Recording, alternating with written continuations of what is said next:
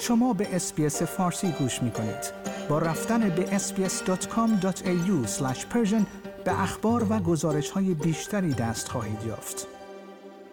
ژنرال الکسوس گرینکوویچ فرمانده نیروی هوایی آمریکا در خاورمیانه روز چهارشنبه 20 سپتامبر از همکاری نظامی ایران و روسیه ابراز نگرانی کرد. او در یک نشست خبری در سفارت آمریکا در ابوظبی گفت ادامه صادرات پهپادهای ایرانی به روسیه ممکن است باعث شود که برنامه های تسلیحاتی ایران با کمک روسیه خطرناکتر شود. به گزارش خبرگزاری اسوسییتد پرس ژنرال گرینکوویچ گفت که روسیه در حال مدرن سازی پهپادهای ایرانی است و این فناوری ممکن است به ایران بازگردد و پهپادهای ایرانی را خطرناکتر کند. علاوه بر این روسیه ممکن است برای پس دادن بدهی خود به ایران شرایط پرواز هواپیماهای آمریکایی بر فراز روسیه و عراق را خطرناک تر کند.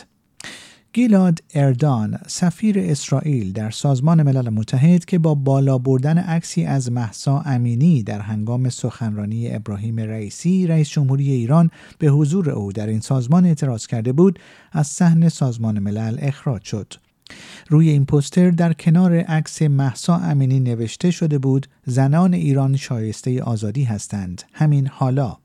آقای اردان سپس در صفحه X توییتر پیشین خود نوشت در ابتدای سخنرانی رئیسی رئیس جمهور ایران قصاب تهران بلافاصله سالن مجمع عمومی را ترک کردم. عکس محسا امینی را که حدود یک سال پیش به دلیل بیهجابی درست توسط رژیم ایران به طرز فجیعی به قتل رسید جلوی او تکان دادم. او در ادامه این پست نوشت در ادامه صدها ایرانی در بیرون از خانه تظاهرات می کنند و از جامعه جهانی کمک می خواهند.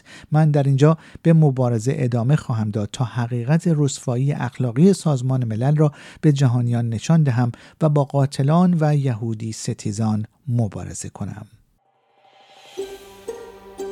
آیا می خواهید به مطالب بیشتری مانند این گزارش گوش کنید؟ به ما از طریق اپل پادکست، گوگل پادکست، سپوتیفای یا هر جای دیگری که پادکست های خود را از آن می گیرید گوش کنید.